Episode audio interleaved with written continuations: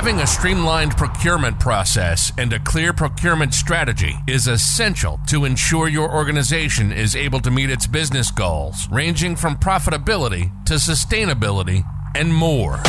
This is Smart Consulting Sourcing, the only podcast about consulting procurement or how to buy consulting services. You'll get tips on how to use consulting, buy consulting, and managing the consulting. Tips and tricks from the pros. Let's do this. This is Smart Consulting Sourcing. And now your host, Ellen Lafitte.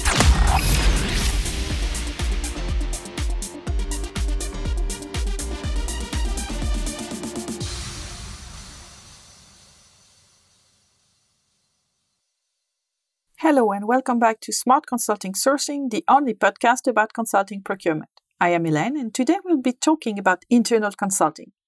But before that, let me give you a recap of last week's episode. I talked about how to not fail on a consulting project in a fun way. When it comes to finding a consulting firm, you really need to know what your needs are.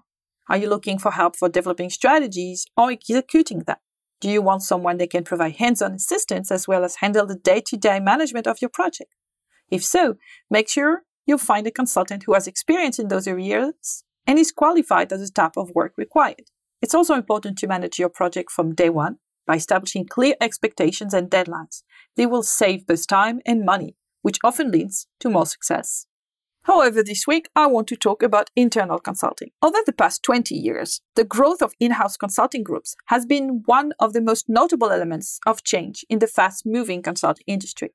It is hard to evaluate the extent of external consulting, but large companies such as Bayer, American Express, Google, Airbus, Samsung, Dell, SNCF, BASF, Deutsche Post, etc., have built internal consulting structures that can go from small ad hoc teams to fully developed groups of hundreds of consultants and more. Even though internal consultants are permanent employees of an organization and typically only consult for one single client, they provide, in many cases, equivalent services and are quite often former external consultants. One could argue that internal consulting is the ultimate form of specialization in the consulting industry. However, another could counter that companies are losing the best practice dimension and independence. Indeed, the debate could last for hours, as both typologies have their pros and cons. One thing for sure, though, the internal consulting population is on the rise. So let's have a more in depth look at the key elements underlying this phenomenon as internal consulting is here to last. Working with consultants is easy. Not long ago, working with consultants was seen as a necessary evil, and we all know the joke about the consultant and the watch. However, executives have seen the benefits over the years to work with external consultants. Their image has shifted to a more neutral position from judgment to support. As you can imagine, the growing population of ex consultants in the executive ranks helps as well. Companies have understood the interest of dedicated teams working on projects independently from the rest of the organization. They have indeed identified a potential lever for improvement in creating teams with the same focus and ways of working as external consultants. Also, there used to be an experience and impact gap between internal and external consultants. However, as the value chain is evolving, internal consultants have no access to better talent and methodologies. On some matrix projects, such as commercial excellence or lean, the impact from internal consultants is now equivalent to the one brought by external consultants.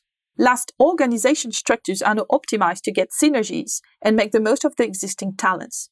If you put together the needs of all the business lines and support lines, most companies will be able to get a critical mass of similar projects that could justify building a dedicated team. When it comes to skills and experience, there are lots of commonalities between both populations. Internal consultants are usually expert in their field or have just joined after a consulting career. External consultants maintain an edge on consultative selling skills and advanced capabilities. Internal consultant will do the same with a cost performance trade off on capabilities that have started to commoditize. A key differentiator relates to the intimacy with the company. Even though some external consultants tend to work with companies for years, nothing can replace being actually part of it to apprehend its culture and its core activities. Some projects require a strong intimacy with the company to be able to blend in or to provide an inside out expertise. In that case, the internal consultants are probably the right partners. But sometimes you need to fit the project with rich experience from other companies in the same field or the same capability. It will be then complicated to top the external experts. Top consulting firms live and die by their ability to produce fresh thought leadership. They need to be on, at the edge of their discipline to remain relevant. Consultants need to write white papers and research materials to climb the ranks of their firm. This is not the case for the internal consulting rules, and they are like other employees focused on projects and execution. Now that we have examined the various aspects of internal consulting groups, it's time to understand how we can efficiently implement an internal consulting group.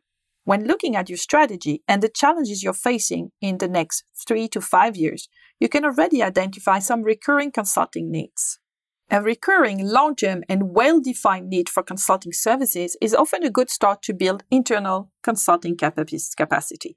However, deciding to set up an internal consulting group is only the first step. A few elements need to be there to secure sustainable results. First of all, just like external consultants, internal groups need to have a clear value proposition. Even though you want the group to remain flexible, their core expertise and focus have to be very clear. The group should describe the topics where the knowledge will have the most significant impact, but also the subject they will not touch under any circumstances. As Coach Rasheed Wallace would put it, bold don't lie. In other words, the group has to demonstrate its value to the rest of the organization. The group has to win projects thanks to a superior impact on the organization. Many companies have tried to force the use of internal consulting groups. They got the exact opposite effect they expected, and the internal groups were singled out as the root cause for failure project. Last, even though the team could be kickstarted through an injection of corporate funds, the team has to be able to fund itself by charging the internal clients. If the clients don't see the value, the group will be short lived. When you're running projects through your internal consulting group, it is essential to measure the impact of the project and the satisfaction of the internal clients. Having their feedback on the work is a fantastic tool to build improvement and development plans.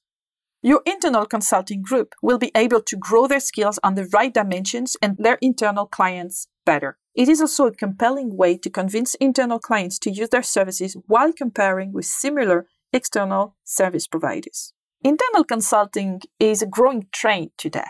Internal consulting groups offer organizations plenty of advantages, starting from increased privacy and trust when working on sensitive projects to the probably most significant one cost effective solution and the opportunity to lower expenses in comparison to hiring external consultants. When comparing internal and external consultants, we saw a few more distinctions.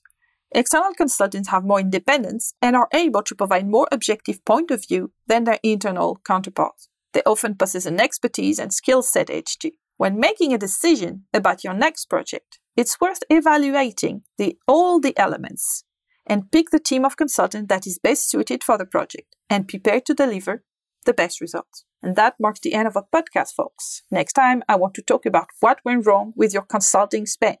So stay tuned. Till then, stay safe and happy sourcing. If you have other questions about internal consulting, Remember, you, contact, you can contact me directly on LinkedIn or by email because I'm always game for a chat. Bye and see you next week. Au revoir. You've been listening to Smart Consulting Sourcing, the only podcast about consulting procurement and how to buy consulting services. Pro tips on how to use consulting, buy consulting, and manage it. We hope you enjoyed the show, and we hope you've gotten some useful and practical information. We'll be back soon, but in the meantime, hit the website at consultingquest.com. Check out the blog at consulting.wiki and find the ebook Smart Consulting Sourcing, a step by step guide to getting the best ROI from your consulting, available on Amazon and other online sellers. Find us on LinkedIn, Twitter, and YouTube. For questions and comments, send an email to ellen.lafitte at consultingquest.com. See you next time.